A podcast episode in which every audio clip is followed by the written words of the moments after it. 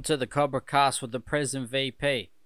For this episode, we would like to thank these valued partners.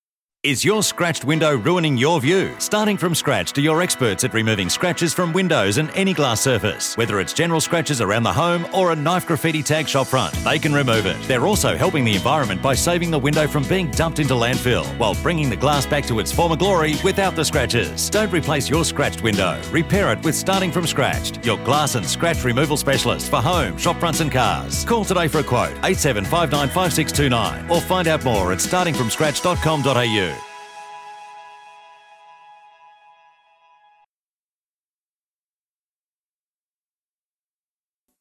Once airborne, we'll let you know when you may use approved electronic devices, but note that some items may not be used.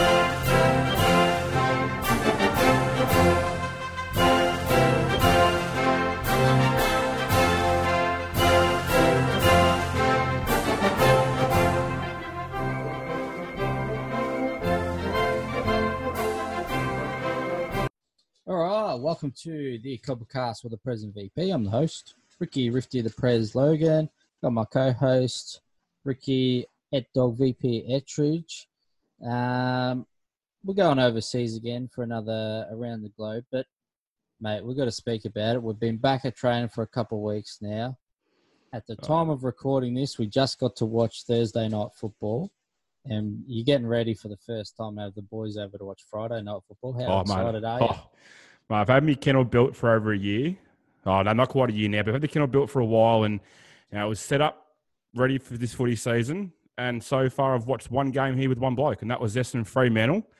Uh, with the one Fremantle supporter I know, Morris. I'm thankful my TV didn't get broken that day. So, you know, I'm ready to go for tonight, mate. But uh, how good was Friday? How good was footy back last night? Even though it was, um, in all reports, a pretty piss poor game. Yeah, well, mate, it was good to have it back on. It was a low scoring affair, highly defensive. Thoughts you know. on uh, the pumped in crowd noise? Uh, I'm not a fan, to be honest. So I listened to the first quarter on the way home from footy training, and uh, then got home, chucked it on Channel Seven, and had this. So Tri- Triple M didn't have the pumping noise. Channel Seven did. Um, I think as long as you can't see the crowd, I can't see the seats. It's good, but as soon as you sort of see the seats, it's a bit strange. But um, my one gripe, right, mate, you've got this massive entire wing side of the ground, which the camera's always on. Why do they put the cardboard cutouts behind the goals, but doesn't get seen? Yeah, I, I don't know. I think it's one of those things that's a little bit ridiculous either way. Um, bit of, Uh, so know, if people want to pay twenty five bucks, mate, then uh, they can go for it. But yeah, well, mate, let's get across to the Philippines, eh? Yeah, all right, let's go speak to Deza or uh, Derek Ackary. He's over there in the Philippines. They're also own- doing it. Sorry, no, go ahead. I think I just Mate. cut you off. started his own league over there with a few boys and um, had a great time. And it's the home of Manny Pacquiao, mate, the champ, Yeah, so I thought I, of all time. I thought I cut you off, but I did cut you off. But I wouldn't mention they also started their own podcast as well. So it's a decent listen if you get a chance to uh, have a listen to. And as you'll hear from this episode, is full of knowledge and you know, he loves a good chat. So that podcast is an absolute ripper. But listen Yeah, to this well, episode of the Cobra Cast first. After you listen to this one, you head over, subscribe to theirs as well after you've hit the subscribe button on here and uh, enjoy. Mate, they'll have all your podcast needs covered, I reckon. Yeah, absolutely.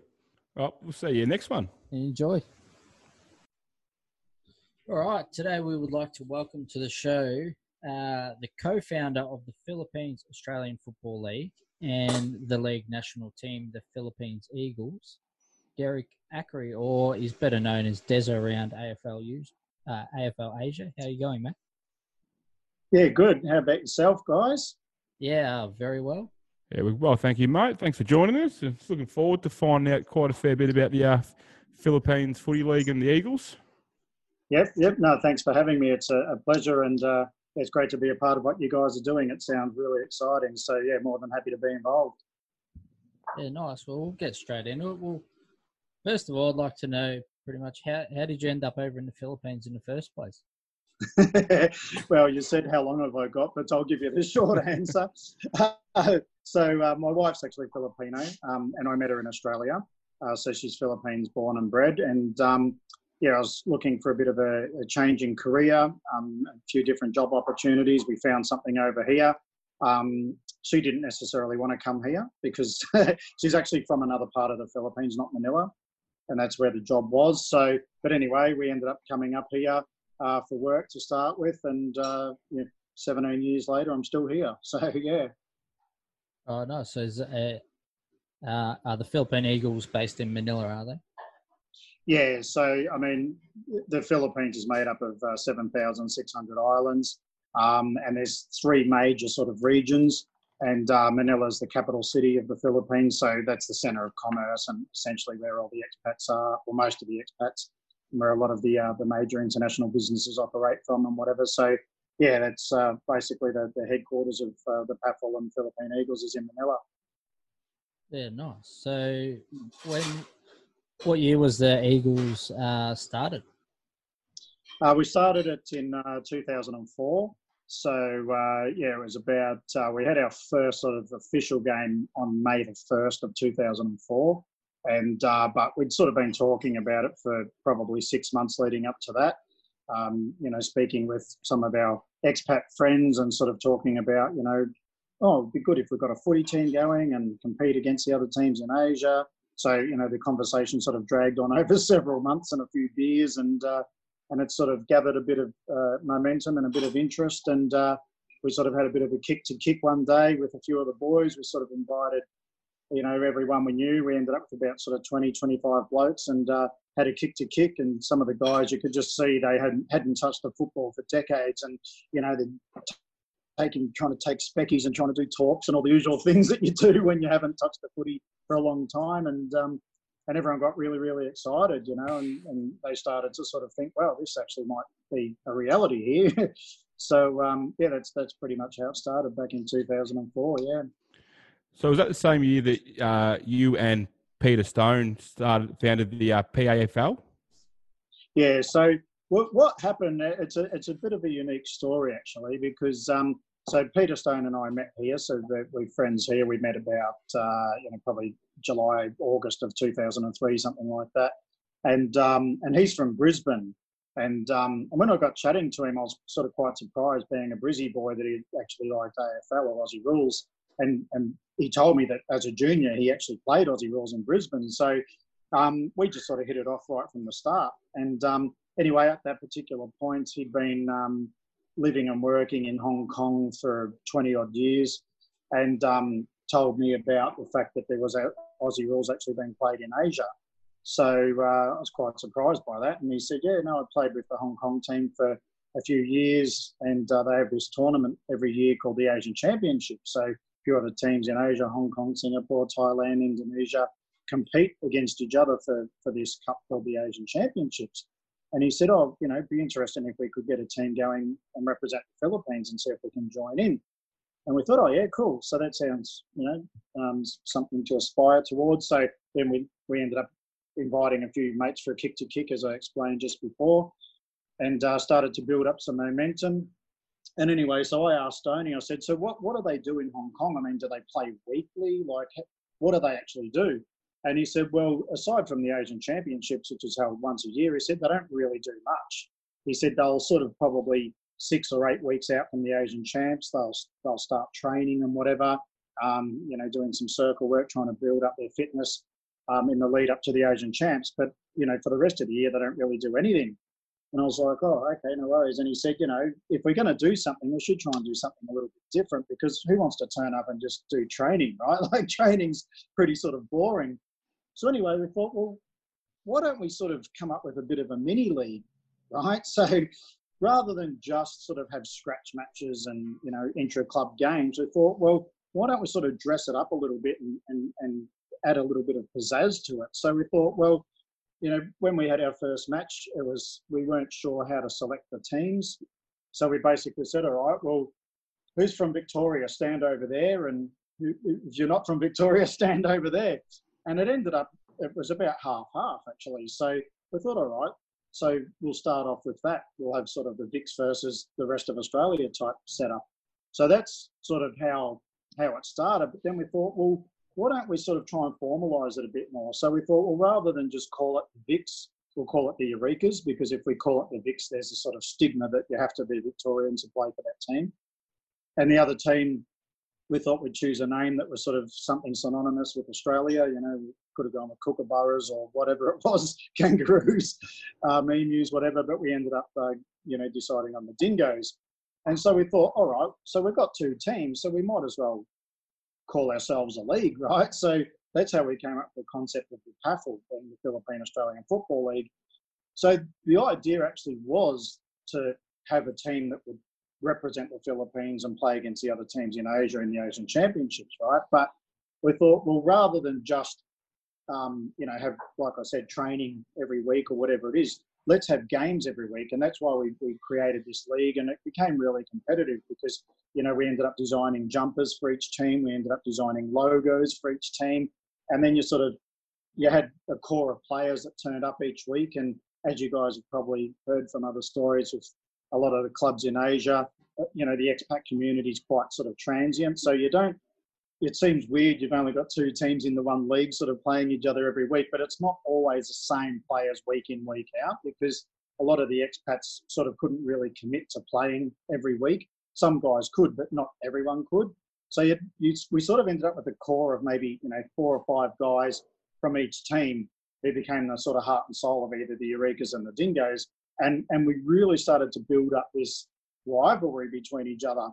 Um, but ultimately, the, the the objective was if we're playing against each other and it was really competitive, then when we combined together to become the Philippine Eagles and represent the Philippines, we thought that having that real competitive nature on a week to week basis would raise our level and raise the standards.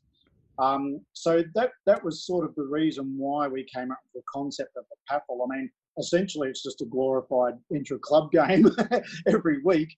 Um, but like it, it, ended up becoming quite serious. Like we kept a ladder. Um, you know, we, we we from the very first year we ended up having um, you know mark of the year, goal of the year, um, and a player of the year uh, Clubman of the Year awards. We've done that pretty much from from the very first year. So we tried to make it as close to to a real league as possible. Um, and yeah, it, it, it, was a bit of a success. And if you know you know about the history of most of the other clubs in Asia, they didn't do it that way. As I said, like Hong Kong, for example, as Stoney said when he first uh, was with them, you know, they they just used to train. That was it. You know, they trained before the Asian Champs, or if they happened to you know, to a, another country like Thailand or whatever, they'd train a few weeks out just to sort of pick up fitness. But we thought, well, if we create a bit of a mini league, we, we felt that that would help us to be a bit more polished and a bit more consistent um, with our um, performance and just and just build up that camaraderie and just have that weekly sort of thing going. And um, yeah, we've essentially played every week sort of during the footy season ever since. So it's a formula that's worked really well. And and a lot of the other teams in Asia have actually, you know, commended us for, for what we've actually done for sort of doing something a bit different. And a few of the other teams have sort of followed suit. Indonesia is a bit of a different animal. They've got, you know, big representation locally. They've, they've competed in the International Cup in Australia and what have you.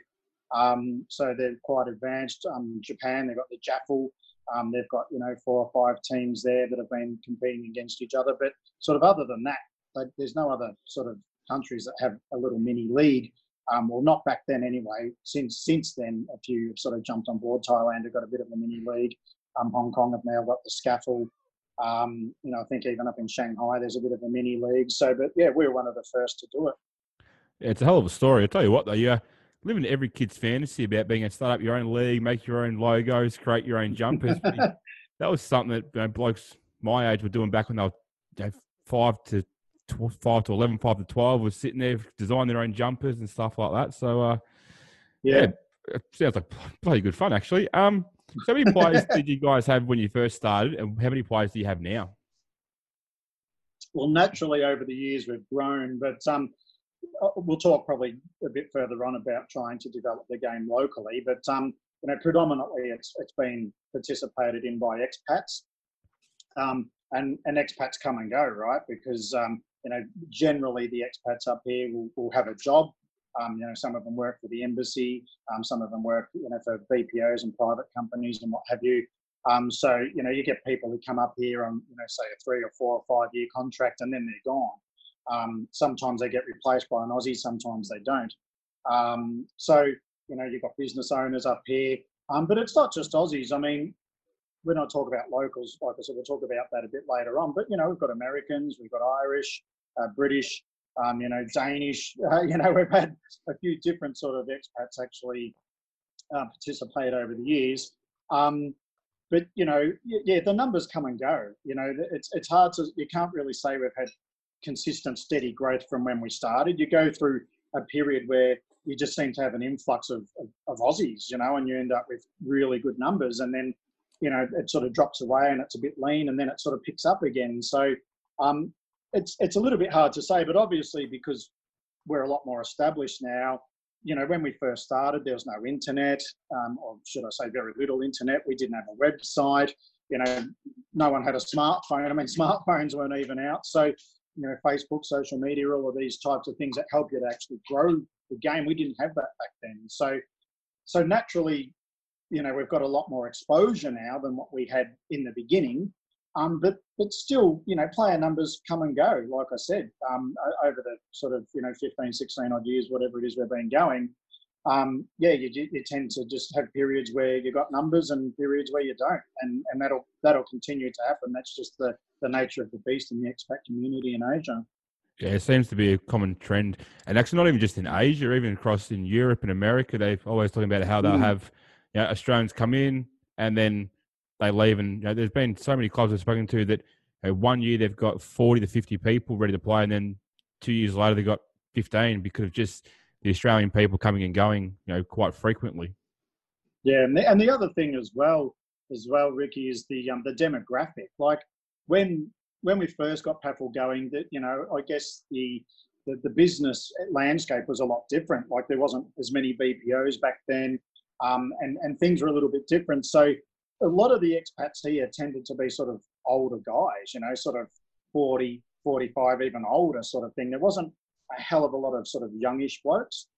Um, but then as the BPO industry started to sort of take off here, you know, probably say 2010-ish onward, you know, we started to pick up a lot of fit young guys, you know, like 25-year-old guys who'd won flags playing for Ivanhoe Grammar or whatever and, and ended up up here in a BPO or whatever. And whereas fit and young and, and whatever. And so, you know, so the demographic changed. Um, so you could say we've sort of probably got more participation naturally just because of that.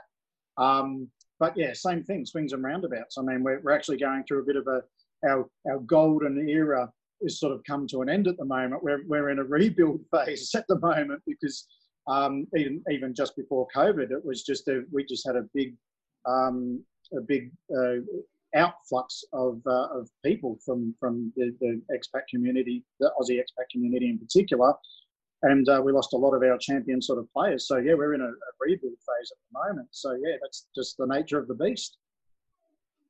Yeah, well, I think uh, the one thing you've got in common with all the places around the world is that uh, you know the Aussies go on there to chase their chase the dollars, and uh, once the dollars start drying up, they head back or head head elsewhere to, to chase them chase the jobs. Um, Mate, some could argue that uh, that happens at local footy as well.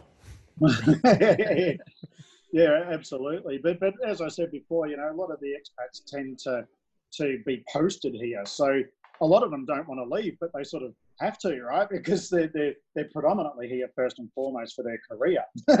they're not here to play football, right? So. Um, you know, they, they've got a career first. So, you know, there's been a lot of guys that have have left here, you know, with heavy hearts and, and what have you. But um, as I said, unfortunately, that's just the nature of the beast when it comes to the expat world.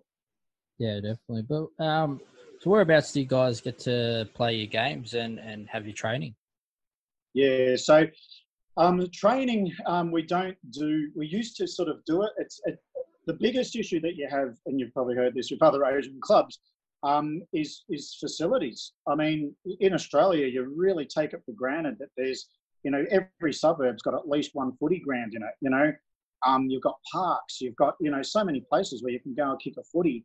In Asia, all you've got is concrete.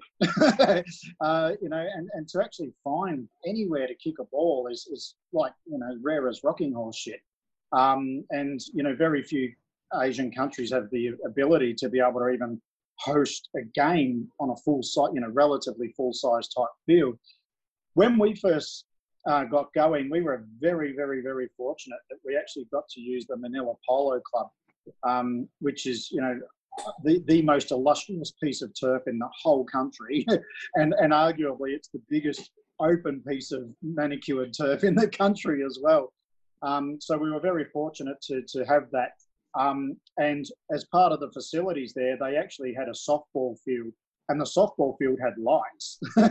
so we used to play our games on the actual polo field, um, and we used to train on a Wednesday night under lights um, on the softball field. So we did that for the first, oh, I don't know, four, five, six years of our existence, something like that. Um, then a few sort of political things came up, as you can imagine, with the polo club, very illustrious sporting club. So um, they didn't actually need us, to be honest. That's why I'm saying we were extremely fortunate that we were able to use their facilities to start with because, you know, without somewhere to play, I mean, that was it. We're a dead duck in the water. You know, it doesn't matter how nice our logos are and how many participants we have and whether we have goalposts and whatever. If we actually don't have anywhere to play, then there's no PAFL. so, um, you know, we were very, very fortunate to be able to use their facilities to start with. But, um, you know, they have a change of, of committees and what have you. And they got to a point where they thought they didn't really need us anymore. So, anyway, what they did was they shifted us from their main field to their training field, which was still fine for us. So we played there every Saturday, and then there was politics about whether we could train on the softball field, and and when we trained as well, you, you never got anywhere near as many numbers as you did when it came to to a Saturday when you're playing, because once again, who, who wants to train? You know what I mean? Um, and once again, expats are busy guys. You know, a lot of guys work long hours and you know, when they, they finish work, they, they can't be bothered going training. And we've got to remember we're in the tropics as well. So, you know, even at night time, it's still stinking hot and humid. And, you know, unless you had people who are absolutely super dead set keen, the average guys just didn't really bother turning up. So we'd only get, you know, maybe eight to 10 guys turn up for training. Sometimes you get more, but on average, probably eight to 10, whereas you'd get 15 to 20 turn up on the weekend to play, right? So so in terms of training, training's never been a really big thing for us. Um, and then as we progressed, we ended up on the west field at the polo club. So that was that was fine. We sort of got to a point where we weren't getting enough people training, so we ended up just ditching training essentially. Um, and then we ended up uh, sort of losing the polo club completely, and we ended up at another place called Nomad Sports Club, which was the only other um, so, yeah, a traditional sort of sports club. They played rugby there, they played soccer there. Um, they, they, they, had squash courts, tennis courts, badminton courts, and whatever, even lawn bowls. Um, but it was predominantly a rugby slash soccer club, so it was just a rugby field. So it actually wasn't big enough to play Aussie rules, right? Um, but because we we'd lost the polo club, we had no choice yeah, to go go to to Nomads. And the other thing with Nomads, as I said, they played rugby on it, they played soccer on it. I mean, that pitch was being used almost 24 7, seven days a week. you know, you, you, had soccer leagues playing there, you had rugby union leagues playing there. It wasn't just two teams playing against each other, you had organised several comps of certain sports actually playing there. So to try and get a slot when we wanted, I mean, the most popular slot obviously is, you know, three o'clock on a Saturday afternoon and everyone wanted it. and because we were the new kids on the block, so to speak, we we sort of got sort of um, pushed down the pecking order. But anyway, um, we ended up being able to use um, nomads for a little while, and then through I can't remember how it ended up happening, but we ended up back at the polo club. That once again there might have been a change of committee or whatever. Ended up back at the polo club, but then that sort of fell out again, and we ended up back at nomads. And then nomads went through a transformation where the club um, it was set up as a non-profit club, but the land got sold. It was only being leased. It got taken over, and the whole thing was going to be built, uh, sorry, developed into a condominium complex. So where where the field actually was, they're going to build condos on it and keep all the remaining facilities like the swimming pool, tennis courts, the bar, and all that, but build condos on the actual sporting field. Anyway, um, that and the sale took place, but the building of the condos didn't end up pushing through. So the field remained. So they actually refurbed the field absolutely beautifully. They extended it and made it bigger so it was full FIFA specs. They put lights in, and the lights had to be full FIFA specs as well because the hope was that if, if they ever had the opportunity to host a FIFA sanctioned game there, they were able to do so, right? So um, then they changed the name to Club United. Um, and there was a bit of falling out with the old club nomads. I won't get into the politics and all that. Um, but anyway, um, we sort of ended up being first in line and we got to use the facilities at the time we wanted and, and, and what have you. So by a stroke of fortune, we've ended up back at Club United where we are now. And uh, yeah, so we've been there for about the last, I think this would have been our third year, I think, where we're consistently there. And um, we sort of pretty much have a run of the joint. So yeah, it's, it's fantastic. Yeah, I could imagine if there are building stuff and making stuff to FIFA specs, it would be fucking just pretty uh, world class and amazing. That's for damn sure. Um, so the jumper on for the uh, national team, I think is pretty cool, and I understand like sort of how it came about. But how did you guys come up with that design? And because you mentioned the fact that you guys got the design, the other two clubs, you, uh, Eureka and the Ding, Dingoes, was it? Yeah, Dingoes. Yeah, Yep. Dingoes. Now, what are them jumpers, and how did you guys come up with them designs? Uh, okay, so for the for the Eurekas, like I said, we, we first started off as the Vics. Um, and so we were going to go with the traditional sort of navy blue with the white V around the neck, right? But we thought, oh, well, let's be a little bit more imaginative. So we actually used the Eureka Stockade cross, right? So navy jumper with the white Eureka Stockade sort of cross on the front of it. And then for the dingoes, we obviously wanted to have a, a contrasting jumper, right? Um, so we thought, well, Australian colours, green and gold, right? So um, traditional sort of V around the neck. And, uh, and it was actually me that came up with the design for both jumpers. One night I was sitting there and I was thinking, oh, how, how can we come up with the dingo? Mind you, I don't, I'm not an expert. I mean, and we're talking 16 years ago, right? So, you know, graphic programs and what have you were a lot different back then anyway. But basically, on a, on a piece of paper, I just, I was looking through some logos and I looked at the Western Bulldogs logo and I thought, oh, maybe if I sort of put a longer nose on it and play around a little bit, I'll, I'll sort of make it look like a dingo, right? So, so that's what we did. So we had the Eurekas being navy blue, we had the dingoes being gold and, and uh, green with the sort of dingo shape on, on the front of it. That's how we came up with that. Then for the Philippine Eagles jumper, if you can see behind me in the background there, that's that's that's a Filipino flag, right? So if you hang that vertically, you'll see you've actually got a white V, right? So it's actually a perfect footy jumper. so the, the Philippine Eagles jumper is, is the white V, and then you've got the, the, the red and the blue on, on either side of it, right? And the Philippines flag in that white section there is, is, is a star, a golden star. So we thought, well, why don't we replace that with an eagle? And, but we'll actually sort of put the eagle where it in, where the white and the red and the blue actually intersect. And once again, we sort of were inspired by the West Coast Eagles eagle. so we uh, we we put that on the on the jumper, and it ended up being a perfect footy jumper because you've got the white V around the neck, and then red and blue on either side with the, the eagle on the front of it. So that's essentially how we came up with it. Um, and naturally, I guess, how did we come up with the name the Eagles?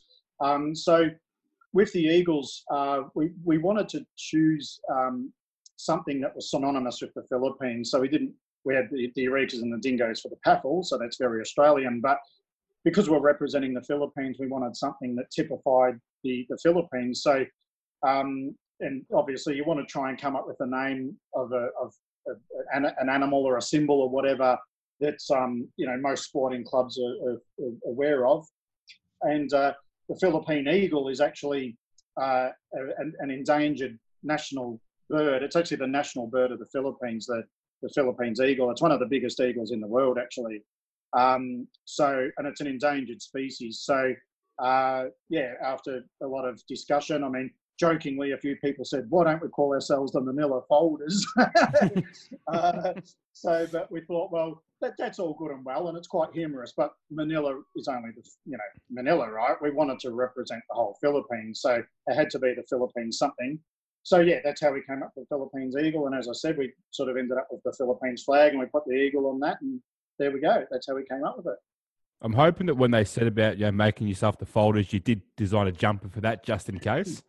well, actually, we, we went to the stationery store and we bought a whole stack of manila folders and worked out how we could sort of drape them over ourselves.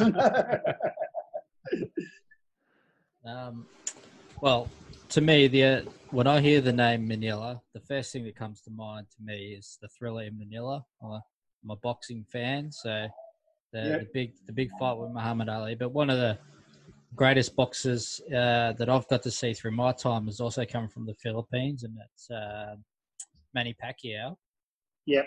What's it like being in the Philippines when Manny Pacquiao's got a big fight on? Uh, I tell you what, it's it's it's unbelievable. Like, um, you know, th- th- there's more now that there's a full lockdown here because of COVID nineteen. Right, there's more people on the streets now than when Manny Pacquiao Pacquiao's actually fighting, right, um, the crime the crime rate is zero, right, during a Manny Pacquiao fight. Um, yeah, he, he is. You've never seen anyone that's idolised in a country more than him. He's um, yeah, absolutely idolised. He's you know like a lot of boxers, they they typify the sort of you know the down and out sort of people, the underdog, and and obviously the Philippines. You know, there's a lot of poverty here. It's a developing country. Uh, Manny Pacquiao comes from from an impoverished background himself, so you know he's a real symbol of the of the Philip, the proud Filipino that's sort of risen against all odds and, and overcome all obstacles um, to achieve what he has. And um, no, he's, he's highly admired by everyone um, in this country. It doesn't matter what class you are, uh, whether you're a foreigner or a local, it doesn't matter. He's extremely high regarded, highly regarded and, uh, and naturally so. I, personally, I think he's an absolute champion, and his record speaks for itself. Pound for pound, he's probably the best boxer that's ever lived. I'll tell you what, Rifty, you're uh, starting to enjoy this a bit more. The first, uh, what, five or six, I was asking about my favourite sport, soccer, and you would sit there, start to doze off.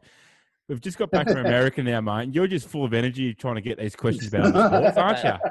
Mate, as soon as you said we're headed to the Philippines, straight away, Manny, Manny Pacquiao just that's I've been, I've been waiting for the chance to ask about it to be honest, um, because uh, like I said, I love my boxing. You know, Thrilla in Manila is one of the all-time classic boxing matches ever.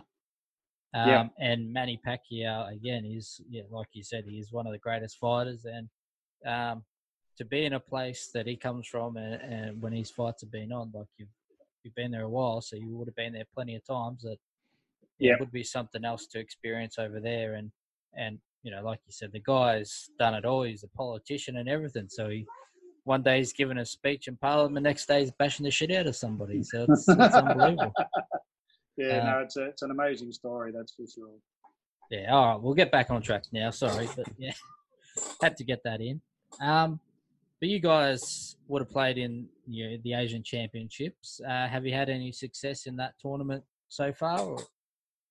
Yeah, well, um, we actually, uh, like I said initially when we first wanted to start PAFL um, and create the Philippine Eagles team, it was ultimately so we could actually compete in the Asian Championships. Um, and in the first uh, year of PAFL, which was 2004, Stoney and I um, went over to play with Bali actually um, in the Asian Champs, which was held in Kuala Lumpur in 2004. And the reason we wanted to go over there was um, because we wanted to meet all the other, you know, presidents or whatever of, of all the other clubs, and we wanted to let them know that we were this was we were starting Aussie Rules in the Philippines. It was our first year, um, and you know we were keen to potentially get a team together and come and play in the Asian Championships um, and what have you. Bali was short of, of players um, that particular year, so they sort of put the call out if, if anybody wants to play for Bali. So Stoney and I thought, well, this is a perfect opportunity. Let's go over and play for Bali, and um, and while we're there, we'll get to meet all the other you know guys from the other teams. We'll tell them what we're doing in the Philippines and see if we can get some support.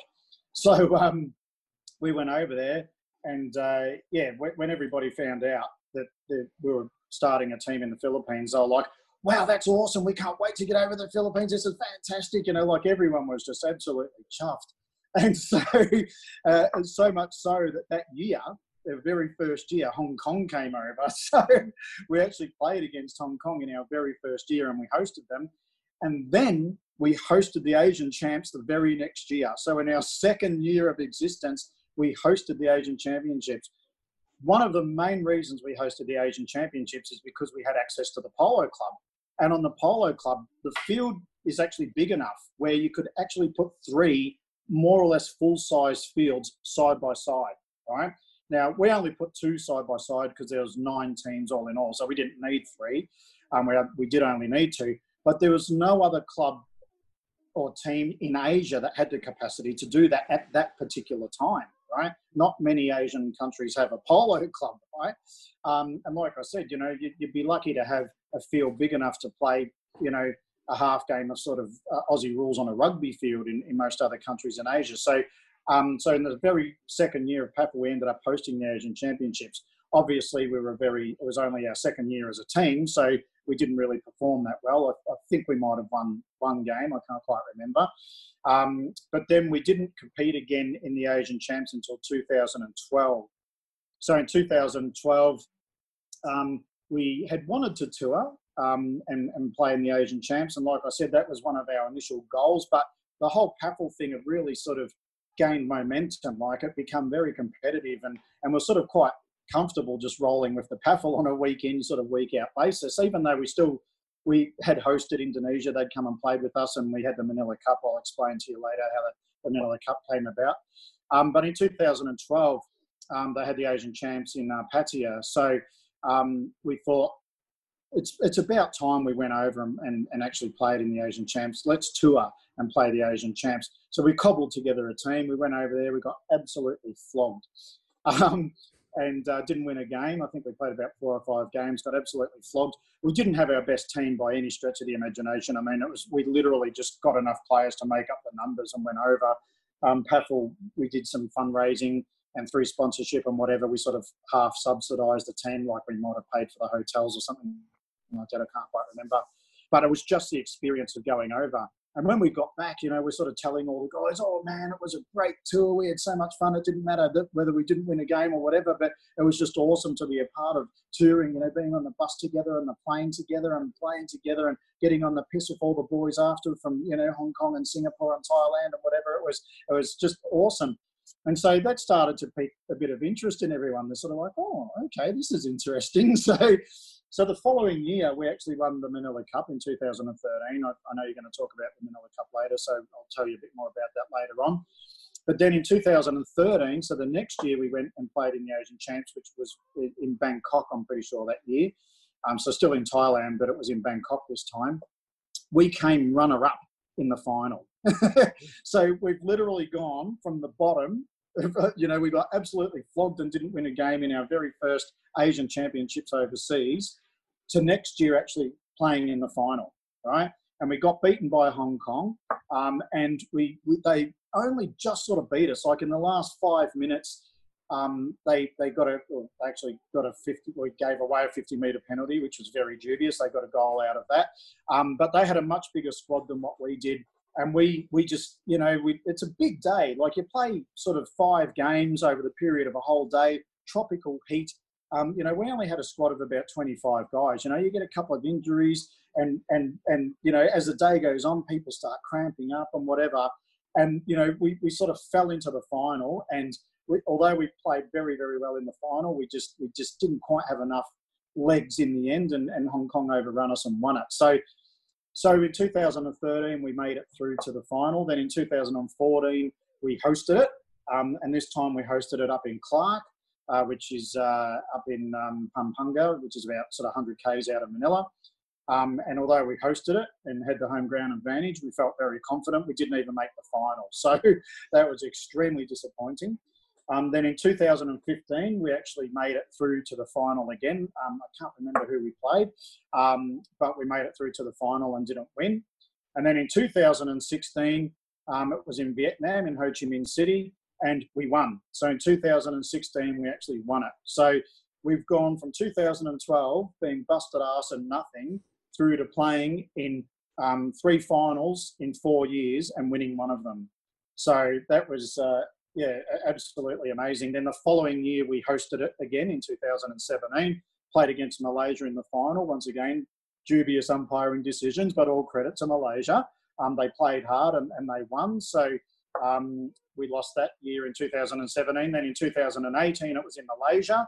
and that was the first year where Bali and Indonesia actually combined together as one team in the Asian Championships and represented Indonesia, right? Because you've got the Jakarta Bintang, so Jakarta is obviously the city of, of um, Indonesia. And then you've got Bali, right? So um, they've always operated independently and um, they decided to bury the hatchet, combine together and represent Indonesia. So we played Indonesia in the final in 2018, and they fucking beat us in that. so, uh, but um, the point is, I mean, we, we turned it round from being, you know, easy beats in 2012 to actually uh, playing in five finals um, in six years and, and winning one of them. So, um, yeah, so that was a big turnaround and something that we're very, very proud of.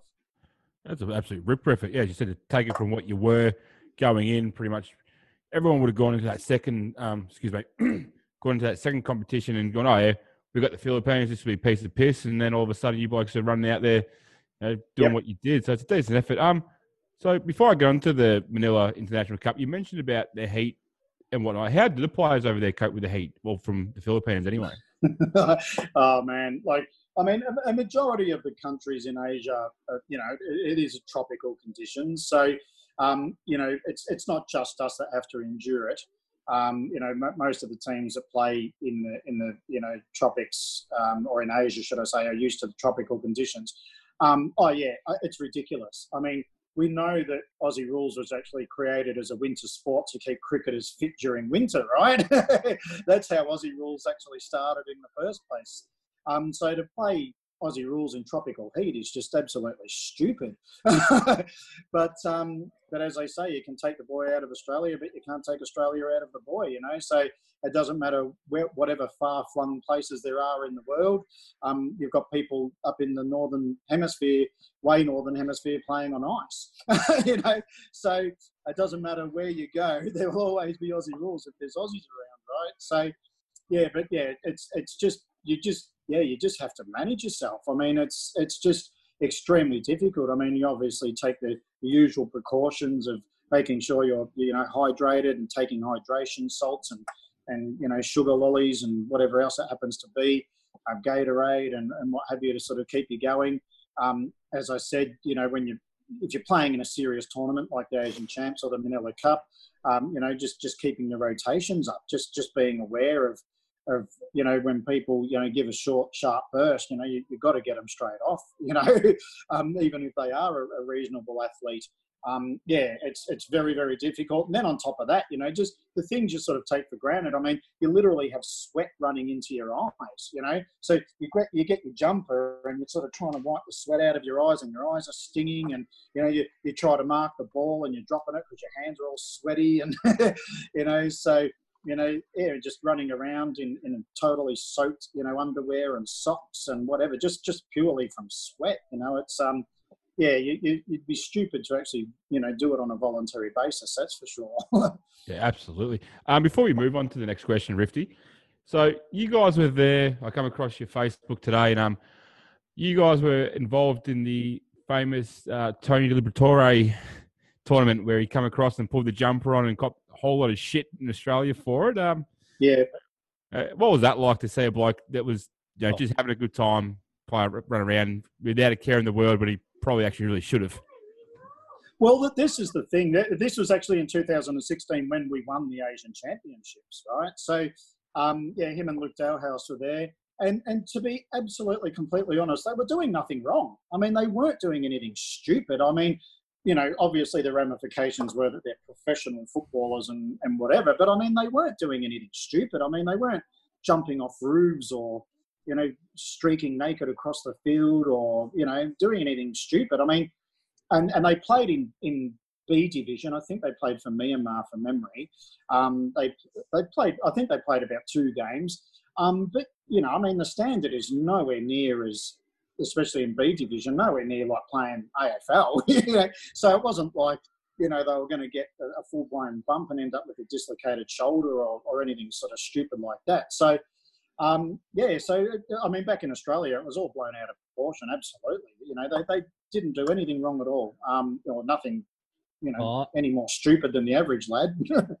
um, the haircut he got on the sidelines was pretty stupid. so- yeah, yeah, the, old the old Tuck. He, uh, yeah, he had that going. That was a bit of a sight for sore eyes, but um, but uh, yeah, other than that, you know, they, they, they were good guys. They're just just one of the boys. You know, didn't do anything stupid or whatever. Um, very humble.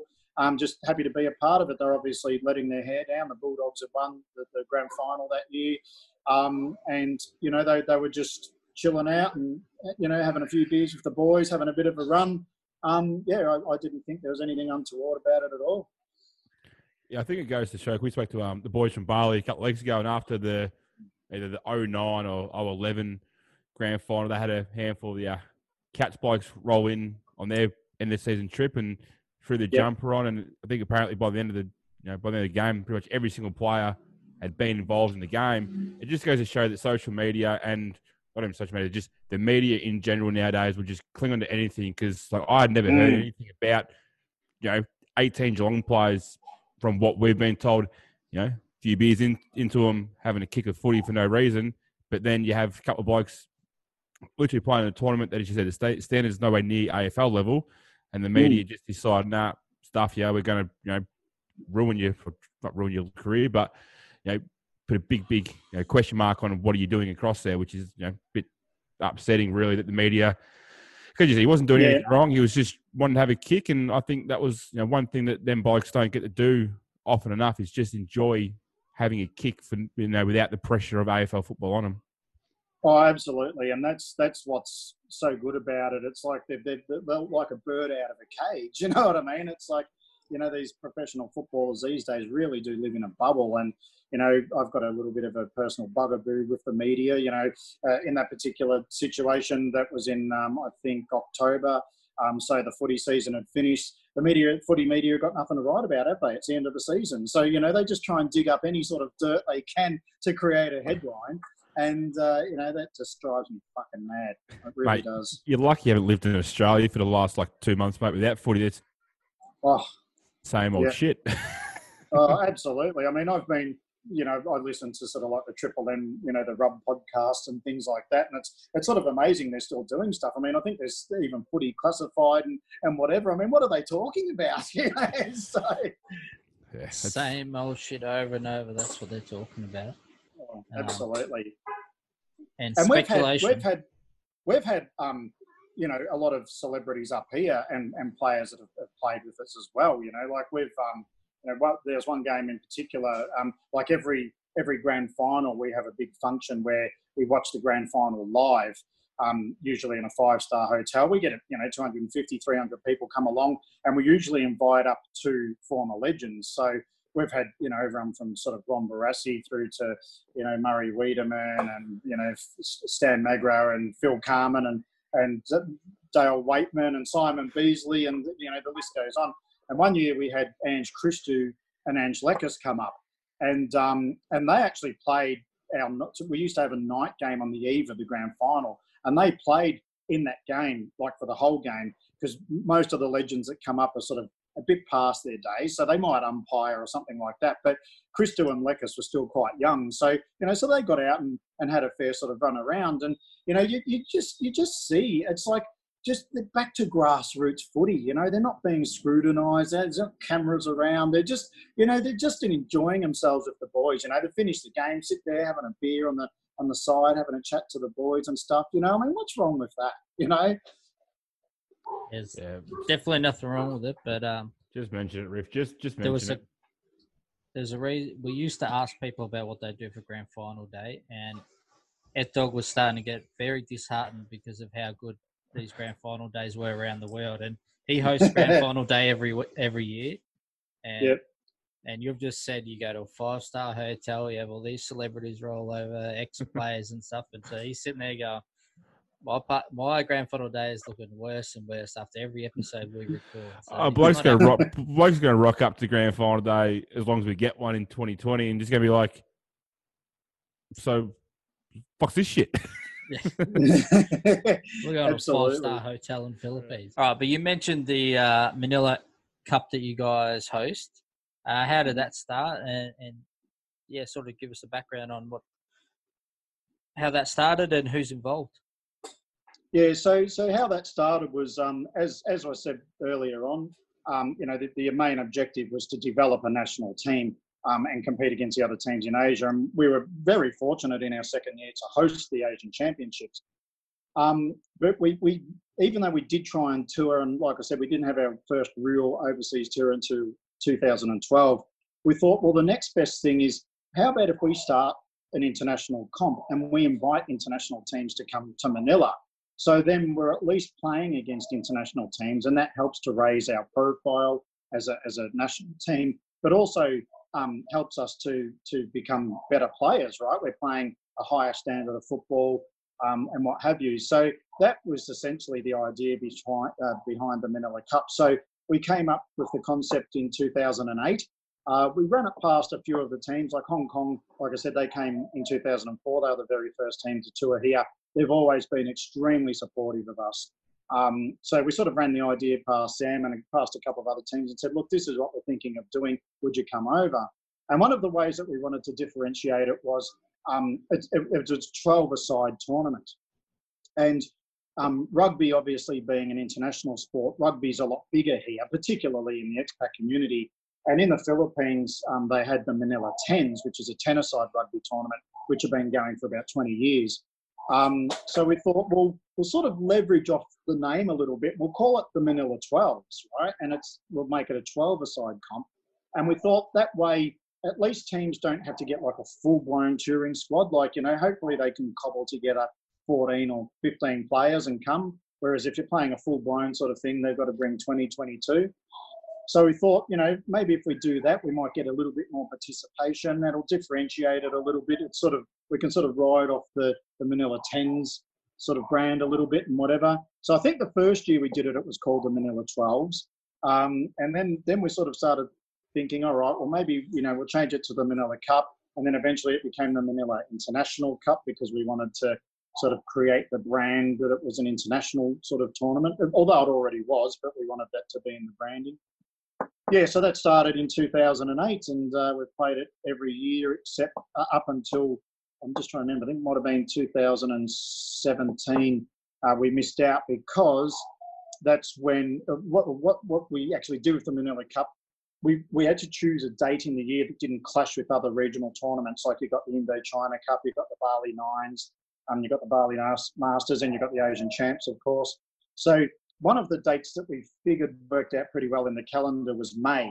And so we thought, well, just like the Aussie rules, the, the grand final is always the last Saturday of September. It doesn't matter whether it's September 27, 28, 29. All you have to remember is the last Saturday of September. So we thought, well, we'll make it the last Saturday of May, right? It makes it easy for people to remember. You don't have to think, oh, is it the 27th or the 29th? It doesn't matter. It's the last Saturday of May. Just lock it in your calendars and make sure you're coming to us. So that was sort of what we did. But then you might remember the AFL had this stupid little idea to send Port Adelaide and uh, Gold Coast over to Shanghai. And guess what date that was? The last Saturday of May. So that fucked us up completely. uh, it, it, so obviously that took centre stage in Asian football. And so we were like, oh, okay. So I think the first year they did that, um, we we did it I think we might have missed it, but the second year we thought, well, we're going to need to rearrange things here. So we thought, well, let's make it the first um, Saturday of May, right? And we got hardly any participation, and we only had actually one team come, and it was Papua New Guinea, and that was the first time Papua New Guinea had toured here. Um, so they absolutely fucking flogged us. Um, they are a champion team. They actually won the Asian Champs last year. They are an unbelievable team. Um, so yeah, anyway, so we're sort of in and out, and then COVID's rolled up this year. So yeah, in the last probably three years or maybe four years, we've only had it twice, I think.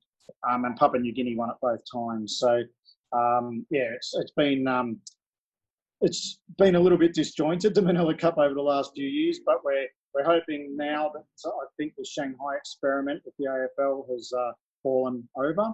So hopefully we can reclaim the last Saturday of May again. And as I said, COVID's ruled this year out anyway. So um, we'll see how we go. But just on a side note, um, today is the 25th of May, and the 25th of May, um, 2013 was the year that we won the Manila Cup, which was the first time that we had won an international tournament ever. So uh, yeah, so today is a very special day for us. That was the uh, uh, the uh, seven years ago we to the day that we won uh, the Manila Cup, which was our very first tournament that we'd ever won. So yeah, it was uh, it's a very special day for us, and we won it again in 2016. Um, which was the year we won the Asian Champs. So we, we got the double in 2016. We won the Manila Cup and the Asian Champs in the same year. So yeah, 2016 was easily our biggest and best year. Oh, very nice. Uh, we have heard Papua New Guinea mentioned a few times from the Asian, uh, and not only Asian teams, but um, the international teams all around the world. Uh, you know, coming up against them in international cup games, and uh, yeah, they must be uh, a force to be reckoned with for sure. Cause, uh, yeah, oh, they they are unbelievable. Honestly, they, they they're all all local players. I think they might have had one or two um, expats, um, but they're all local. Some of the skills are unbelievable, and the, the speed in which they run. Oh, you know, and and because it's Manila 12s, uh, there's only 12 aside. It's a smaller field. It's only it's about 110 meters long. It's it's on a rugby field, but we do it diagonally, so we get a bit more length. And I, at, their, at their speed, I mean, a guy will get the ball in the back pocket, and before you know it, he's at centre half forward, he kicks a goal, and you're just sort of standing there wondering what the fuck happened. You know, they they just did it over and over again. It's it's, it's something to you've got to see it to believe it. It's amazing. Yeah, well, we're definitely putting it on our calendar to make sure we get to a, an international cup to see those boys in action for sure. We were saying the yeah. other day, we're like, okay, 2020, 2020 was going to be the Sunshine Coast, and now put that 2021. We're actually currently trying to work out how we can leave our club for a week and come up and mm. give it a mm. watch, and then make our way back to our club with no one being shitty as for well, leaving them behind for a week. Good luck with it. Hopefully they'll just reschedule or bring it down back down to Melbourne and not worry about going to Sunshine Coast. right. Yeah, yeah. Um, but you guys also have an Auskick program. Uh, when did you start that, and, and how hard was it to get off the ground to begin with?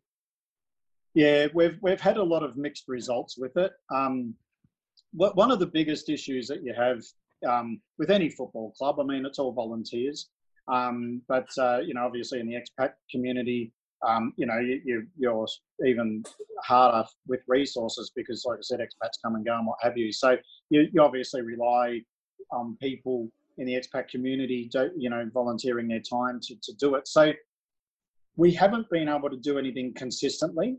Um, like, you know, we'll have a year where we've done it and had good participation, but then you know, maybe one of the parents left and moved back to Australia or whatever, and then it just sort of falls apart. So we haven't had anything consistent going, but a couple of times when we played the Manila Cup um, as a curtain raiser to the grand final, we've had sort of like a kids game. So we've got quite a few of our of the PAFL boys are teachers at either the international school or the British school. So they've sort of tried to get Aussie rules into the sort of phys ed curriculum there, and um, and what have you. So we've had a little bit of you know mixed success with that, but nothing really consistent. But like I said, when it comes to the Manila Cup, there's I think there's been a couple of years where we've had um, the kids play a, a curtain raiser game to the grand final, which has been fantastic. You know, obviously mixed gender and mixed age groups. You know, from sort of you know eight years old through to sort of 14 years old or whatever.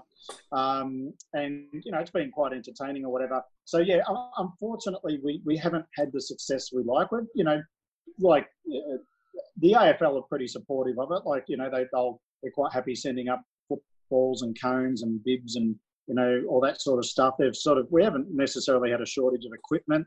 Um, but yeah, it's just, just being able to get that consistency and, and getting it going to the level that we'd like and ultimately try and get locals involved. That's that's really what they've been wanting to do at that sort of grassroots uh, kids level. Um, but once again, it's just resources. It's it, it, does make it difficult. I mean, we sort of struggle enough to to have PAFL running on a on a regular basis, let alone sort of spring off into Auskick and local development and whatever. So, yeah, uh, it's uh, haven't been as successful as we'd like, but uh, we will we'll keep trying to give it a bash that's all you can do. Um, times like that is just keep pushing, keep trying it, and from the sounds around the world, it's um, it does take a little bit and hit and miss, but once it gets going, it you know, fruits of the labour do show. Um, so my favourite topic, Rifty. I know you you've you've taken it off me the last couple of days. I'm taking it back. Um, the social side of the club. You know, what type of functions do you guys get up to, and all that type of stuff? Yeah, well, as I mentioned, we have the grand final function. So um, every year. We watch the grand final, so I've already told you about that. That's probably the biggest event of the year. It's probably actually the biggest expat event of the year. So you get all expats come along, um, you know, or should I say, Aussies in particular, um, whether they're into Aussie rules or not, they just come along because it's a great day. Um, so that's the highlight of, of what we do. Um, then usually every Friday night during the season, we'll go and watch the footy as well. Um, and over the weekend, you'll get a few boys, you know, on a Saturday or maybe a Sunday, uh, go and watch the footy at the pub or whatever. Um, one of the things we did in the early days of PAFL, which was really, really successful, was on the last Saturday of every month, we used to have a barbecue. Um, and that was when we were, were at the polo clubs. So um, we used to try and get a sponsor, um, even if they just threw in, say, two or three hundred bucks, so we could buy a whole heap of steaks and sausages and whatever, and chops and whatever. And uh, we are able to sort of cook that on the barbie beside the ground. We'd have a, you know an esky there full of you know Chardonnay and beers and whatever. So uh, we we really encourage families to come along. So you know rather than the guy just turn up to play footy, you know bring the missus, bring the kids. Um, you know, we'd sort of have the barbecue going. So we did that for a few years, and that was very successful. Um, so that that was something that we've done. We've done a race night, like there used to be a horse racing uh, a race course here, which doesn't exist anymore. It's now a housing development, um, where we used to hire the corporate box and uh, and go along for the night and have a punt, and you know that that was always good fun.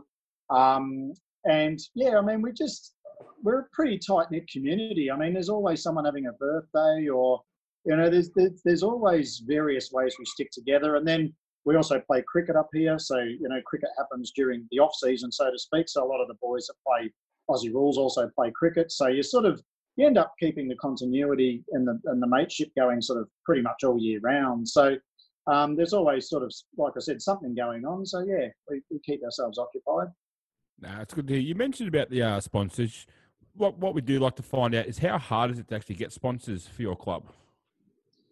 Yeah, it's a, it's a little bit like the trend I was, I was mentioning earlier of the players. I mean, people come and go, and you you used to end up with a lot of sponsors from guys who, who were players who who worked for a company, right? So they would sort of say, "Oh, look, I think I can get my company to chip in a couple of thousand bucks or whatever it is," and blah blah blah. And it was sort of done sort of as a donation, just if you know what I mean. Like they, they weren't like, oh, we want our logo here, we want our logo there, and, and whatever. I mean, obviously we did that. Um, but you know, a lot of the guys or companies that we did get sponsored by were from participants. Um, but then you know, you sort of have friends of friends and whatever. If you had, uh, say, a, a, company that was just opening in the Philippines or whatever, and they were trying to get their brand out there, um, you know, they'd sort of leverage off us a little bit and sponsor us. Um, so yeah, there, there, are various forms of, uh, of sponsorship that we've had over the year. You know, in kind sort of sponsorship for jumper sponsors, like we'll you know give you the money for your for your jumpers as long as you put our logo on the back. So we've had a you know mixed success with it, but um, you know we've always we've always had a good handful of sponsors, and and as we mentioned earlier, you know without a field.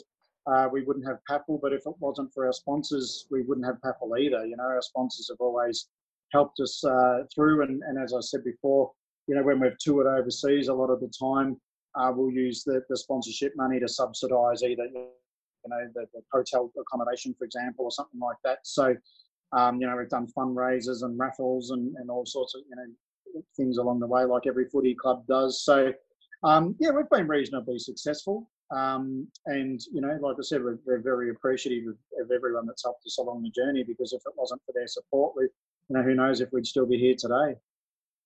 Very nice. So, one thing we've learnt about uh, a lot of the Asian clubs is that they do a fair bit of work within their communities as well. Uh, mm. Do you guys do any sort of that, any of that stuff uh, within the Philippine community? Yeah, we we we um we we we do, um, but not to the extent. I mean, some of the other clubs are, are very good at it, and it's not that we don't want to.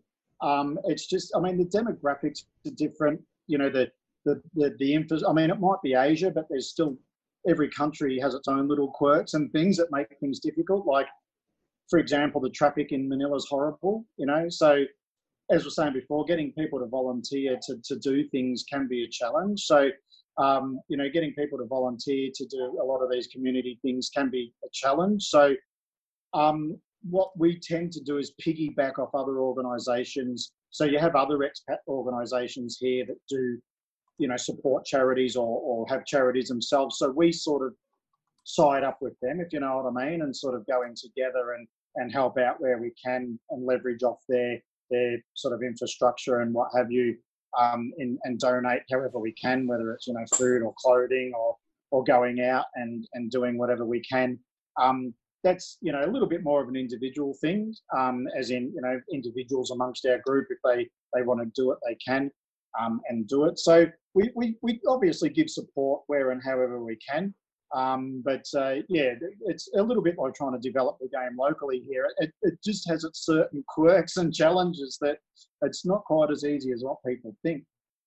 Yeah, definitely. It's um, something we don't envy. We've got uh, enough challenges of our own, and, and could imagine, um, yeah, in, in foreign lands trying to use uh, Aussie rules. A lot of people probably go, "We don't even know what the hell you're talking about." So. Yeah, um, exactly, exactly. And the, and the, the good thing is, um, rugby's um, I mentioned earlier is obviously an international sport, and and here you've got the PRFU, which is a Philippine Rugby Football Union, and uh, and they're very well established. They actually started as as a as a union around the same time as PAFL. Um, actually, a little bit after. We actually started before them technically, um, but they, they get you know support through the IRB and, and what have you, and and uh, you know have a lot more international support. But you know they've got um, mini leagues and so many teams all over the country, and they do a really good job of you know um, charity work and, and developing the locals and what have you, which is a little bit I wouldn't say strange, but obviously rugby's Filipinos are generally sort of quite docile, laid back people. uh, you know, you wouldn't think rugby's quite their game. Like Aussie rules would be more suited, if you know what I mean. Like rugby, as you know, is just hammering yourself against each other, right? It's quite an aggressive sport. Um, but the PRFU have had quite a lot of success when it comes to uh, you know charity work and community development and all that sort of stuff. And you know we have a few PAFL guys that you know do play rugby and, and whatever, and a few PAFL guys that also play rugby. So there's a bit of a crossover. So you know we sort of also leverage off off the PRFU and through them, and we all sort of help and support each other because at the end of the day, we're all trying to do the same thing. We're all trying to develop our respective sports in in in the country. And because we're Aussies and expats and whatever, we, we, we tend to stick together and, and sort of help each other out. So that's another avenue in which we, we provide some um, local community support and assistance as well. Yeah, very nice. And I see you've also started a, a podcast of your own called the PAFL Chat podcast uh, yep. hosted by yourself and uh, Hamo. Yeah. Uh, how how did that all get started, and how's it all going? Well, that's that's totally the brainchild of, of Hamo, so I can't take any credit for it whatsoever. um, Hamo's Hamo's really good when it comes to these sort of things. He's he's reasonably savvy when it comes to technology and what have you. Um, and the other thing with Hamo, uh, for those for, for you that don't know, He's the only person in the history of PAFL who voluntarily took on the role of president. Right? Um, we've had several presidents over the year, and you know what it's like if you turn up. Oh, sorry, if you're not there when they're voting for who's going to be president, guess who they vote for? You turn up next week, it's like, oh, guess what, Derek, you're president now. you know, so so just about everyone that's been president of PAFL over the years has reluctantly taken the job on. Um, whereas Hamo is the only guy that literally said, "Yeah, I'll do it," and and and has, and did a fantastic job. He's no longer the president, but I think we can say that unofficially he still pretty much runs the club at the moment. I've taken a, a back seat um, and did quite some time ago. Um, so yeah, the podcast was Hamo's idea, and obviously with COVID, it's like, well, how do we keep the footy vibe going, right? So he came up with the idea of, well, let's do the podcast. So he spoke to me about it. Um, I've, through the uh, grand final functions and that, we used to do a, a, a, segment called On the Couch, which we used to do before the game, before the actual grand final. And as I said, we'd have legends come up every year. There's usually two legends. So I, I'd interview them um, on the couch and talk about their career highlights. We'd have some video and all that stuff. We'd have a bit of a piss take and a joke and talk about their career and what have you. So as I mentioned, we've had you know a, a number of different legends come up over the years. So I've I'd basically run that for about ten years. So you know I'm sort of reasonably apt at uh, interviewing and what have you. So Hamo sort of got me on board and he said, "Oh, you know, let's let's do this together." And I'm like, "Yeah, great idea." You know, helps to keep people entertained during the uh, the lockdown. We're not playing football here. There's no football in Australia, so um, let's get the podcast going and you know um, interview you know past legends and whoever else from around Asia or you know along the lines of what you guys are doing. Except your outreach is a lot bigger than ours, uh, and who knows where we'll go. Um, and even just this week, AFL Asia released their first uh, podcast. So I think they've uh, copied us, or should I say, taken some inspiration from us. um, so yeah, who knows? There might be a few other clubs around Asia popping up doing some podcasts uh, during this sort of COVID lockdown period. But uh, yeah, that's pretty much how it started. And um, just this week, we ticked over a thousand downloads, so that was a, a, big milestone for us, getting a thousand downloads. And and as you guys know, um, you know, not everybody that actually listens downloads. So, you know, potentially there's five or 10 times more people that listen than actually download. So, um, our audience could be a lot larger than, than what the numbers tell us. But uh, no, it's been good fun. It's been very well received. Uh, you guys have heard it. So it's, it's great to know that there's, you know, various clubs around the world, wherever they happen to be, that are, that are catching on to it. So, uh, no, it's been fantastic. It's a great show. I've given a couple of listens during my work days since I'm a fairly avid podcast listener, and I did say that uh, AFL Asia had started one the other week. Uh, the other, uh, like last week, recordings I think went out with um, Matt Gale. He actually did mention to us when we spoke to him about they were uh, about to do one. So I think I don't think it's a bad thing that clubs uh, people during this period starting to release podcasts. It's more now what people are going to actually be able. You know, once life goes back to normal, are going to have you know, want to actually keep doing it, and I think that's where mm. you're going to find these people that you know he sent me a Facebook thing the other week about podcasting and you know, a bit of a joke, but the amount of people that I think have started a podcast in the last month or two, you know, mm. the ones that continue on with it as we're going to, as I know you guys are going to, they'll be the ones that you know outlast and get more traction once people start you know dropping off and shit like that. So, you know, credit to yep. you fellas, and um, big shout out to Hamo too because I think when I shot through an uh, you know, Instagram message to your page, he was back within mm. a, within a you know, split second, and within I yep. reckon the space of three hours, he'd hooked you, you and me up by email, and was you know really raring to go. So credit to Hamo for the work that he does for you guys. Um, yeah, no, he's done a great job. And it, again, you know, volunteer to be to be a president, you know, just put your hand up for it. It's, uh, it's a oh, yeah. thing to do. Yeah. I, Absolutely. I personally wouldn't do it, Rifty, so don't think about trying to uh, shove you into that role. That's yours.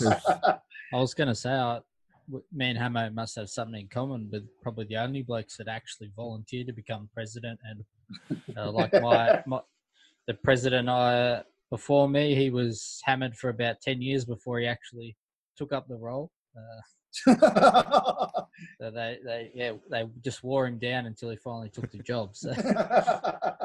Let's see how long it takes to wet them to wear you down, Rift, until you want to walk away from the job. um, yeah. But anyway, so like, what's been your biggest highlight being involved in footy over there? Biggest highlight, I mean, I think clearly winning the Asian Champs in 2016. I mean, that that's like I said when we first started the club in 2004. The objective was to get a, a team to represent the Philippines and play in the Asian Championships. It actually wasn't to win the Asian Championships; it was just to play in it. um, and not only did we play in it, um, but uh, we did win it. So that was that was uh, a massive, um, yeah, that, that, was like reaching the top of the mountain. That was the ultimate. Like if we never win another one ever again, uh, I'll die a happy man. it was uh, an amazing experience. Um, 2013 Manila Cup. I mean, that was our first international tournament victory. Um, you know, I, I I, yeah, I still remember that almost like it was yesterday. It was just absolutely incredible. Um, and it just so happened that year um, for the Manila Cup, we had a touring party up here that was um, hosted by the VFL Premiership Players Club, which is uh, run by a guy by the name of Finlay Davis. And um, and also a guy by the name of uh, Dave Mitchell. And Dave Mitchell used to be a goal umpire in the VFL. He actually was the goal umpire in the 1988 Grand Final. So he's been coming up and back from the Philippines for 30 odd years and he's a, a, partner in a, in a hotel up here and what have you. So he comes up here several times a year, but he started bringing up some players around Manila Cup time. And uh, it just so happened in the 2013 Manila Cup, we had Ron Barassi and Murray Weideman here, right? So um, to be presented with the Manila Cup, so it was incredible that we won it to start with, our first international tournament win. But to actually be presented the cup by Murray Weideman and Ron Barassi, I mean, geez, I mean, it just doesn't get any better. Talk about a fairy tale. And I'm a Collingwood supporter, so obviously Murray Weideman at that particular time was one of only four living Collingwood Premiership captains. Um, and and I didn't know this, but him and Ron Barassi were actually very good friends. Um, they played together and against each other as, as juniors, um, and and obviously ended up competing against each other, Collingwood and Melbourne, and what have you. So um, to to see them, you know, as mates for you know sixty odd years up here and enjoying the footy um, and all of that and the whole atmosphere, and we won it. I mean, yeah, I mean, it, it just doesn't get much better than that. So I'd say that they, you know, are clearly my two um, most favourite memories. That's yeah, some decent highlights and yeah, getting uh, presented a the cup from Ron Barassi and uh, Murray Weideman would, would have been something, especially uh, being a Collingwood supporter. Uh, would have been the little boy inside of you would have been going, "Oh my god, I can't believe this."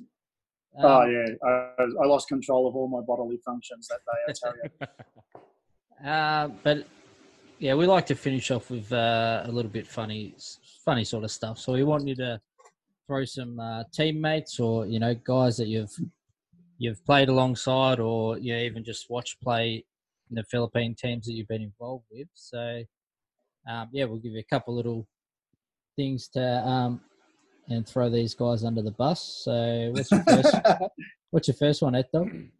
All right, mate. So who at the Philippine Eagles or the you know Eureka and the Dingoes would you say is the ladies' man? Clearly, Evan Spargo. Um, he, he, he he's an absolute champion player. I mean, he's he's got medals upon medals. Um, he's half Australian, half Filipino.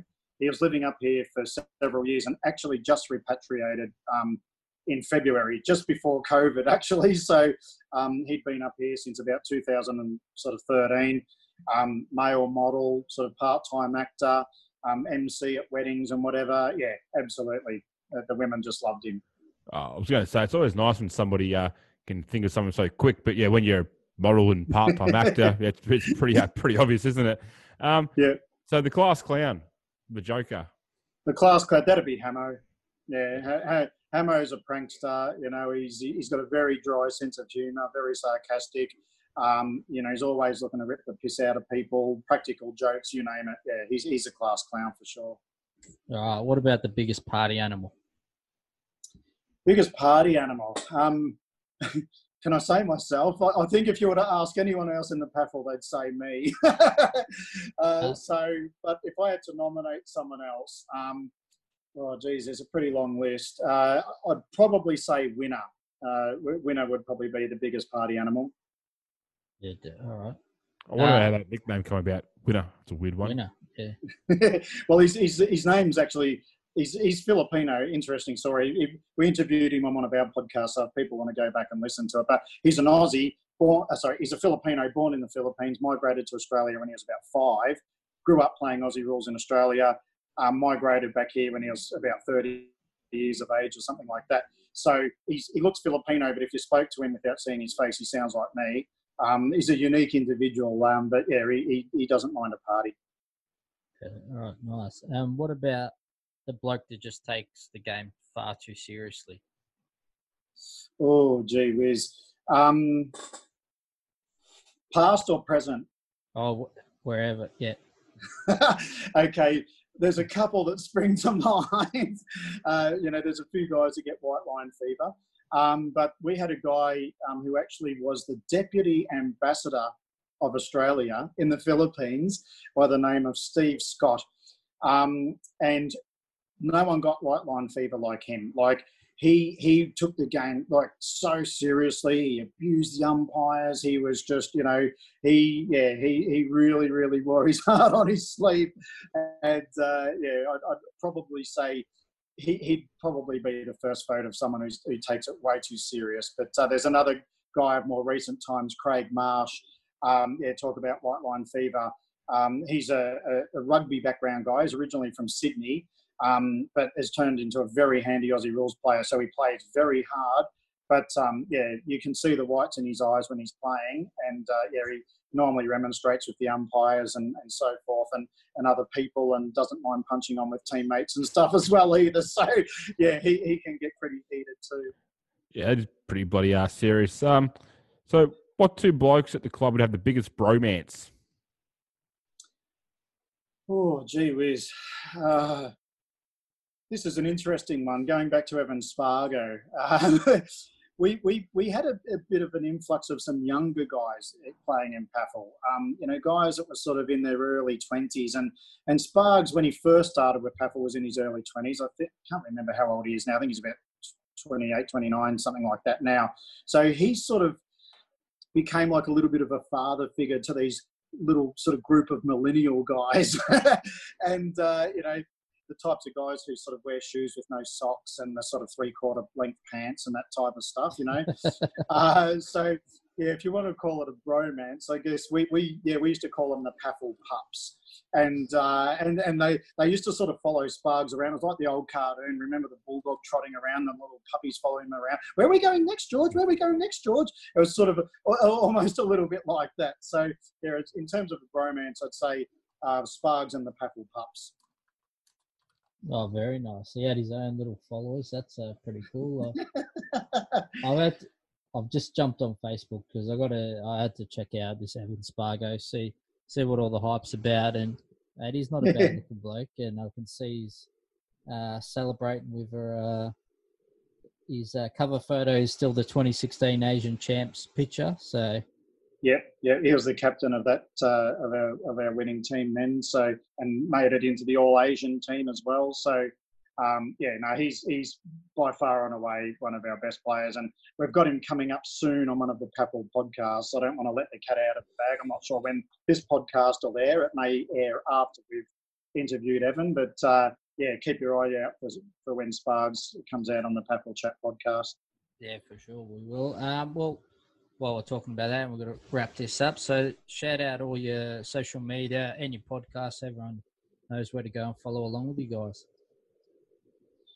Yeah, so uh, obviously our website, uh, you know, paffle.com.ph is where you'll find us. Um, and from there, um, you know, Facebook, same thing. If you type in, I think, PAFL, uh, you'll find us. I think we're on Instagram. Uh, we've got a YouTube channel, which is PAFL Footy, all one word. Um, so there's some videos of some of the tours that we've done, some of the behind the scenes fun shenanigans that we've got up to over the years. So, but uh, yeah, paffle.com.ph, that's, that's the starting point of where you'll find us. Yeah, beautiful. We'll make sure we share all those when this goes up. Um, thanks heaps for your time. It's uh, been a great chat. It's been good to learn about, uh, you know, not only somebody that started a team, but started a, a league in them pretty much themselves with a few others. So that's pretty interesting. And um, yeah, well, I'll be checking out your podcast as well. So, is there anything else, that Dog, you want to add? I just want to thank you for joining us, man. Really do appreciate it. It's nice to. Uh, I spent the last week in America, so it's quite nice to now be back in, you know, mm-hmm. sort of closer to home and you know, away from, uh, sort of learning more about the actual game in that one country instead of just the club. So it's been nice, man. Um, once we get into our rooms, which hopefully we, uh, rec- when this goes out, hopefully we already have been into our rooms and we'll grab, grab out a polo shirt or something like that from our uh, storage and send it across to you guys as a bit of a thank you and a bit of a mateship thing from Sandown Cobras. Fantastic. Thanks very much. And and uh, I'd just like to thank you guys as well for uh, for inviting us to come on here. Um, you know, reading about what you guys have done, a little bit like what me and Hamo started the podcast. You never know where it's going to go. You just sort of start off as a bit of fun, and and the next thing you're getting inquiries left, right, and centre. You've got people wanting to sponsor and and all sorts of stuff. It's just uh, one of those things that happen. So I think what you're doing is, is very good. So keep up the good work. And uh, yeah, thanks very much for having us on. It's been uh, very entertaining and great having a chat. Uh, awesome, mate. Thanks for joining us. And uh, good luck with everything going on this year. And hopefully uh, next year you're able to get your Manila Cup up and, and, you know, even take it home next year. Yep, fantastic. All right, no worries, guys. Thanks very much. Thanks, mate. Cheers. Thanks again for joining us for this episode of the Cobra Cast with the Prez and VP. Uh, thanks again to our guest, and make sure you go check out all their social media and follow along with their journey. But at Dog, where can everyone go to, to get these links and stuff? mate, you head to our Facebook page and uh, you can search the Sandown Cobras Football Netball Club or Sandown Cobras FNC. Our Instagram at Sandown Cobras FNC. Our Twitter page at Sandown Cobras.